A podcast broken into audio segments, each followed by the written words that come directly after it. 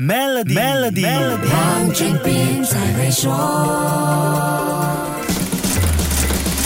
你好，我是黄俊斌。最近我遇到的朋友都会不约而同提起美国那家银行倒了，可见最近国外发生的银行倒闭事件令人印象深刻。可是很多人似乎说不出倒闭的究竟是哪一家银行。你有没有遇到类似情况呢？既然这些事件的讨论度那么高，我们就来科普一下，到底是哪些银行出事了？这些事件为什么会引起这么大的回响？还有美国的监管机构究竟怎么反应了？首先，我们在这个话题里必须先抓住的关键词是时间。然后是数量，这起事件究竟发生的多快？到底有几家银行倒了？他们是多快倒了？时间代表了事情发生的速度，速度意味着事态的严重程度，数量则代表了事件影响的范围大小。先抓住这些，讨论起来才有意义，对话也能更贴近市场走向。如果简单用一句话来描述，最近大家谈论的国外银行倒闭事件，发生在短短的十一天里，共有四家银行倒闭，一家岌岌可危。之前跟你说过，在三月八号宣布脱售二十二点五亿美元股票，引起了恐慌挤兑，最终倒闭的 Silicon Valley Bank 硅谷银行，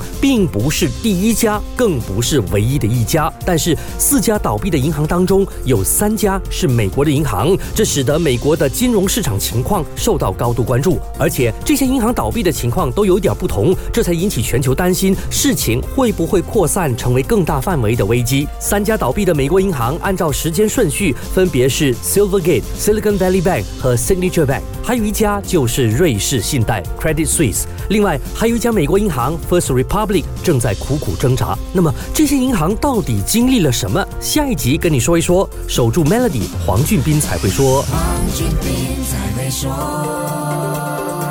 为你的 Maybank 商业账户增添存款及进行任何指定银行服务，就能享有高达一八千的年利率回酬。详情浏览 maybank.my/sme rewards，需符合条规。